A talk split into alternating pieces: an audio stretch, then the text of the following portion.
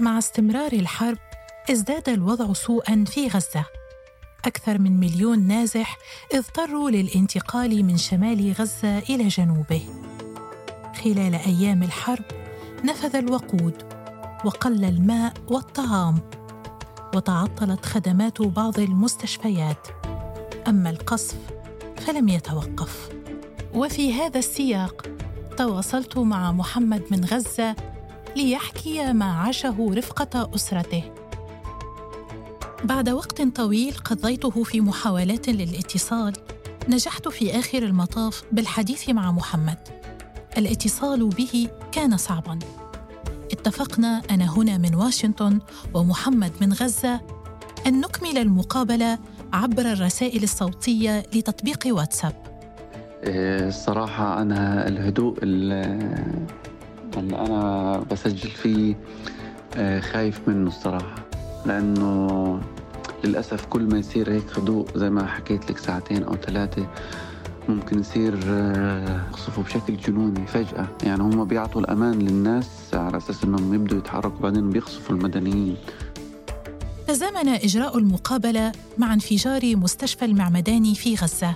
لذلك بدأنا اللقاء وتفاصيل الحادث. غير مكتملة لدينا نحن الاثنين.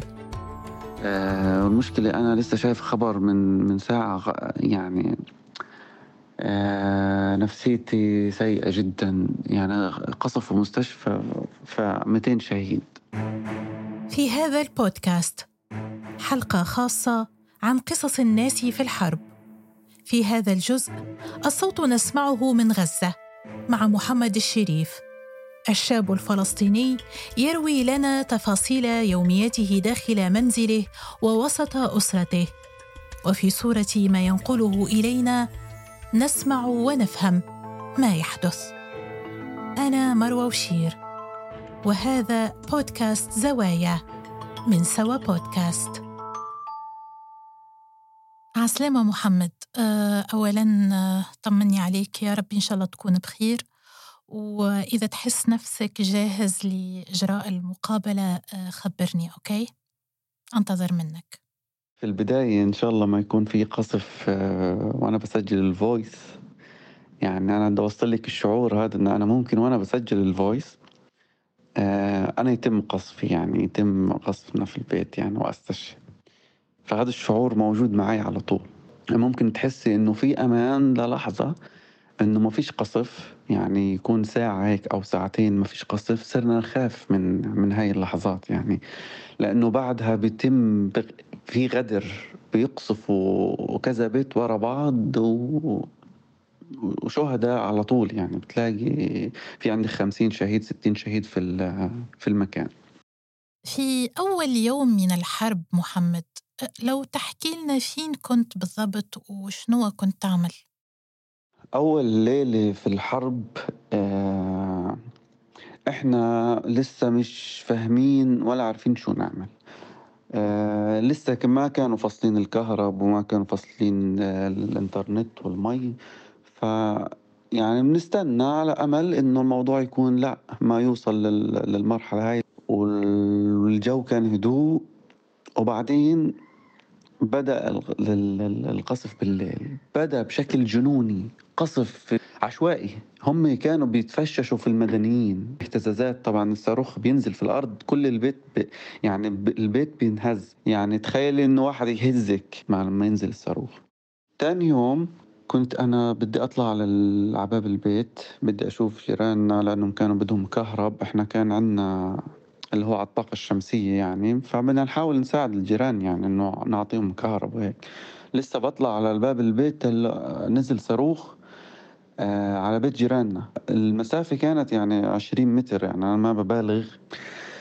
نزل الصاروخ وكان الصوت طبعا انفجار عالي والحمد لله إنه مكان من الصواريخ اللي هي الثقيلة اللي كانت ممكن تفجر البيت بالكامل. البيت تبعهم من ثلاث طوابق فهو الطابق الأخير اللي تضرر لكن عمل رعب في في الحارة. لحظة والصدمه أنت عايشاها إنه بيت جيراننا قصف فإحنا ممكن يعني كمان يقصفوا بيتنا. طبعا الكهرباء كانت تيجي ساعتين صارت بطلت تيجي الكهرباء نهائيا فالموضوع بدأ صعب جدا. الواحد بده يحاول يحافظ على البطاريات اللي عنده لأنه كل غزة عايشة على البطاريات يعني. في نفس اليوم كنت أنا في البيت يعني بحاول أشوف الأخبار على الجوال بدون سابق إنذار فجأة صوت انفجار ضخم جدا هز البيت. أنا ما ما ما عرفتش شو فيه. يعني أنا نطيت عن السرير. كل الشبابيك طبعا انفجرت والستاير والبلاط اللي على الحيطان كله طار. آه، زي اللي بنش... يعني زي في الأفلام. فللحظة أنا مش فاهم شو أعمل. ال- البيت كله قزاز طبعا وأنا حافي. لا يعني كان عندي شوية جروح بسيطة يعني بس من من القزاز بس أنا لسه مش حاسس في إشي.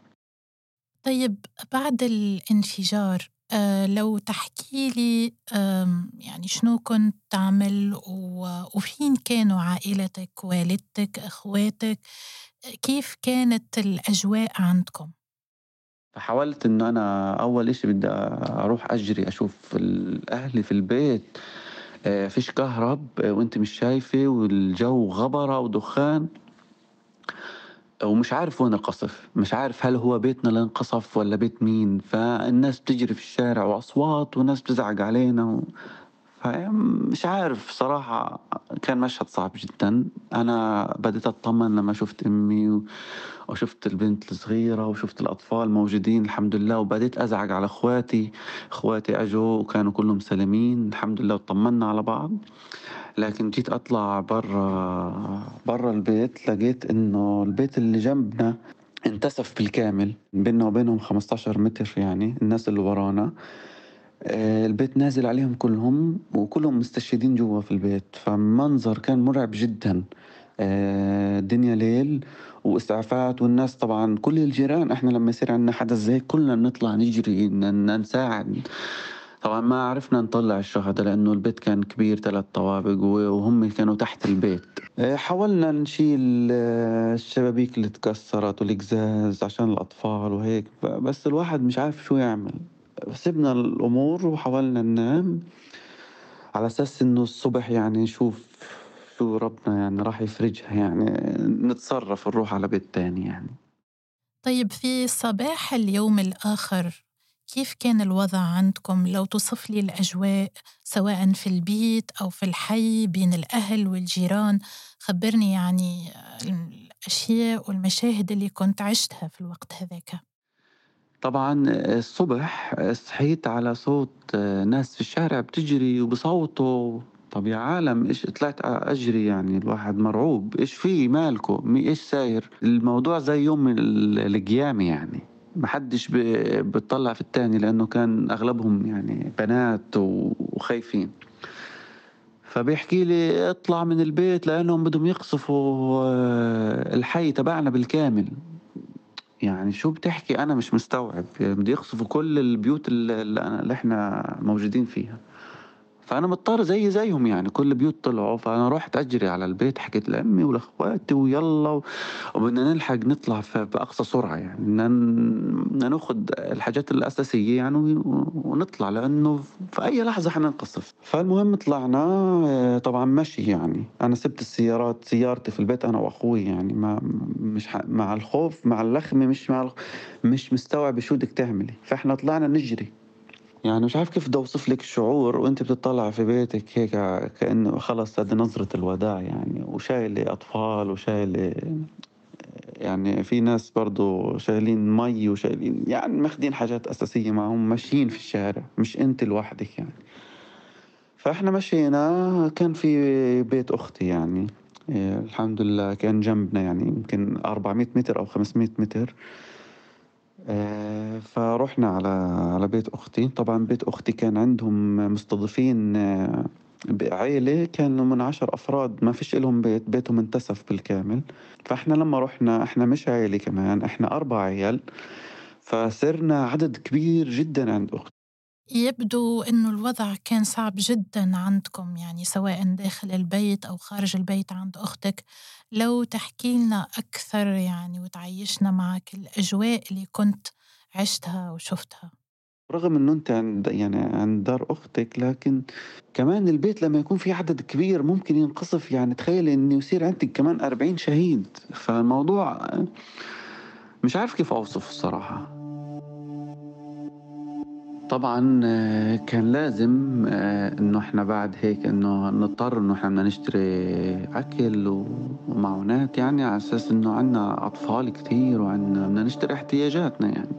لأنه كان الأجواء إنه ما فيش آه، ما فيش أماكن فاتحة حاليا يعني والمعابر مسكرة وال, وال إلى آخره يعني الأمور كانت صعبة. فاضطريت إنه أنا أول إشي بدي أعمله إنه أنا بدي أرجع على البيت عشان أجيب السيارة تبعتي أنا وأخوي. آه، طلعت السيارتين وتسهلنا. هو نزل والحمد لله عدت على خير لكن كانت آه، يعني كيف بدي أوصفها؟ الوقت أنت سباق مع الزمن. أنت داخله في البيت بدك تطلعي وهو المكان معرض للقصف فإحنا الحمد لله طلعنا. وحاولنا نأمن السيارات ورحنا على أساس اشترينا أغراض و...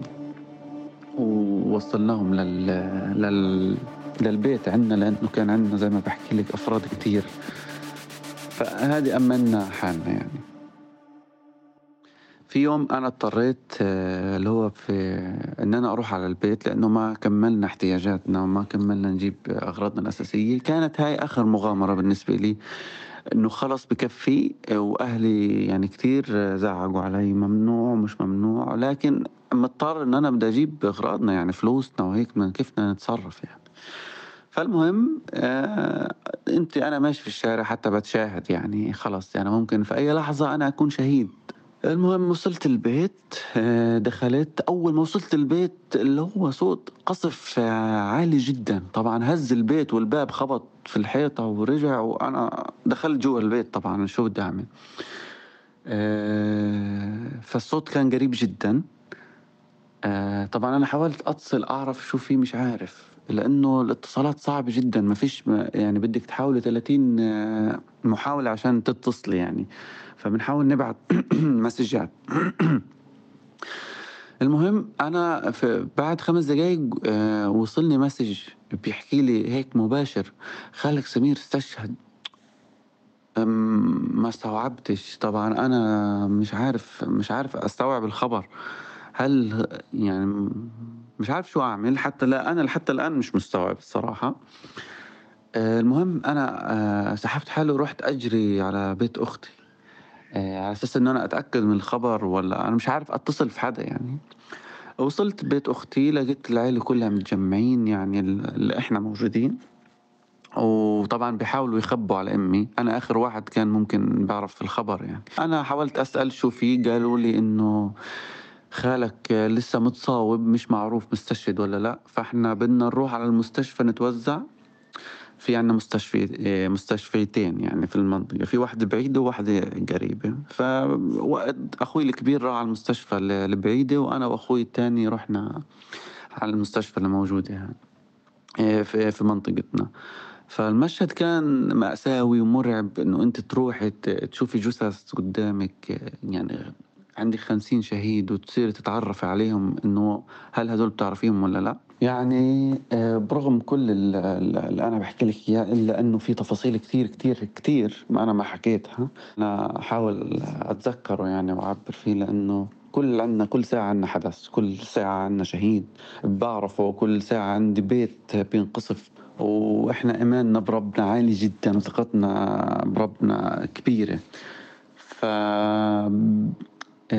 هذا اللي إحنا مصبرنا وإحنا طبعا أصحاب حق يعني هذا أكيد. آه، والحمد لله على كل حال. يعني ممكن صديقك محمد يكون شهيد بعد المحادثة هاي الله أعلم. إن شاء الله ربنا يكتب لنا إياها. وفجأة انقطع التواصل بيني وبين محمد. بدأ أن محمد في رأسه الكثير والكثير من المشاهد والأخبار ليحكيها.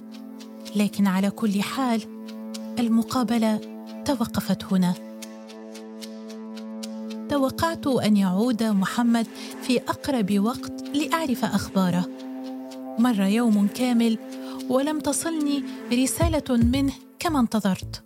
الأخبار المتواترة عن الحرب غذت شعور الريبه والحيرة لدي.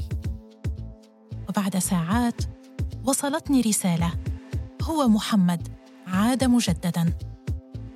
آه، مرحبا مروة. معلش آه، امبارح آه، ما قدرتش إنه أنا ابعت لك فويس لأنه كان الوضع صعب جدا. وأنا كنت حكي لك إنه في قصف عنيف. وكمان ابن خالي استشهد. يعني ما لحقناش نستوعب. لسه صدمة خالي راح كمان ابن خالي استشهد وأولاده تصاوبوا وخالي التاني في المستشفى. ف الوضع كان صعب جدا علينا يعني الخطر ممكن يوصل لأي حد في أي لحظة يعني فهماني؟ وغير هيك كمان في نفس الليلة على أذان الفجر قصفوا بيت جيراننا كلهم راحوا شهداء إلا الشباب الحارة يعني والجيران حاولوا يروحوا يسعفوا ويطلعوا يعني يمكن طلع من البيت بس اثنين أو ثلاثة عايشين و... ويمكن 12 واحد استشهدوا. فالوضع كان صعب جدا الصراحة فأنا لسه كنت بحكي لك عن ليالي سيئة وكانت سيئة جدا وصعبة هاي الليلة كانت صعبة جدا جدا علينا يعني.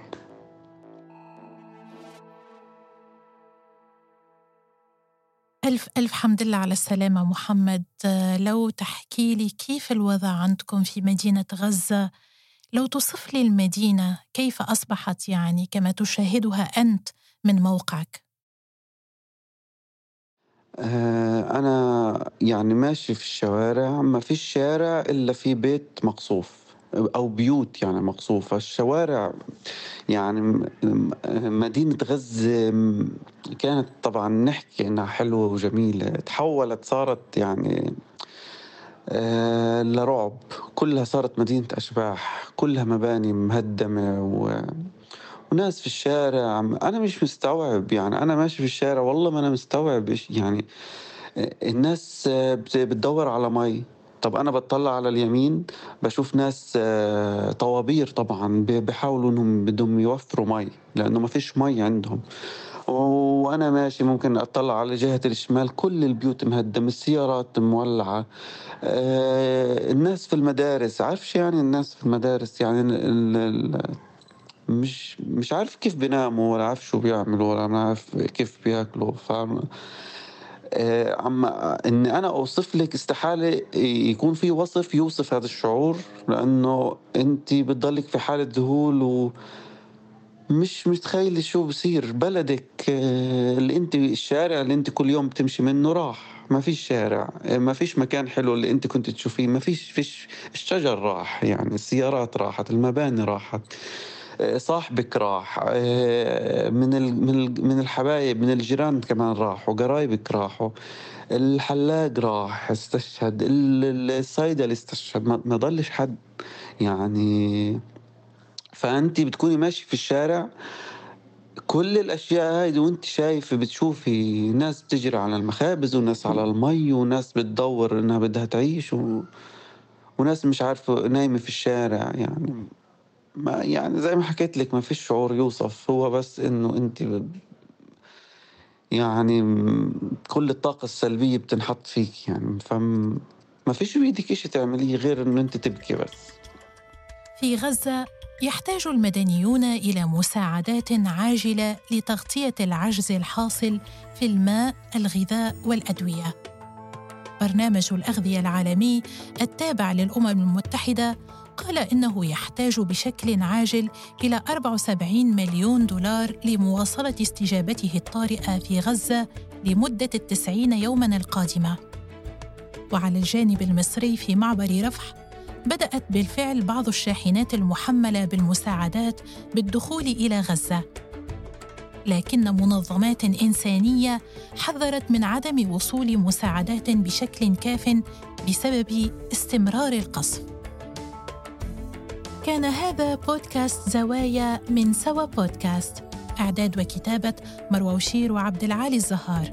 ميكساج ميراس عريان. وإشراف سوا بودكاست محمد فاروق عبد الرحمن وأنا مروى وشير. إذا أعجبكم ما نقدمه الرجاء الاشتراك وتقييم الحلقات على منصات الاستماع للبودكاست وأرسلوا لنا تعليقاتكم واقتراحاتكم على منصات التواصل الاجتماعي. نلتقي في موضوع جديد في بودكاست زوايا الأسبوع القادم.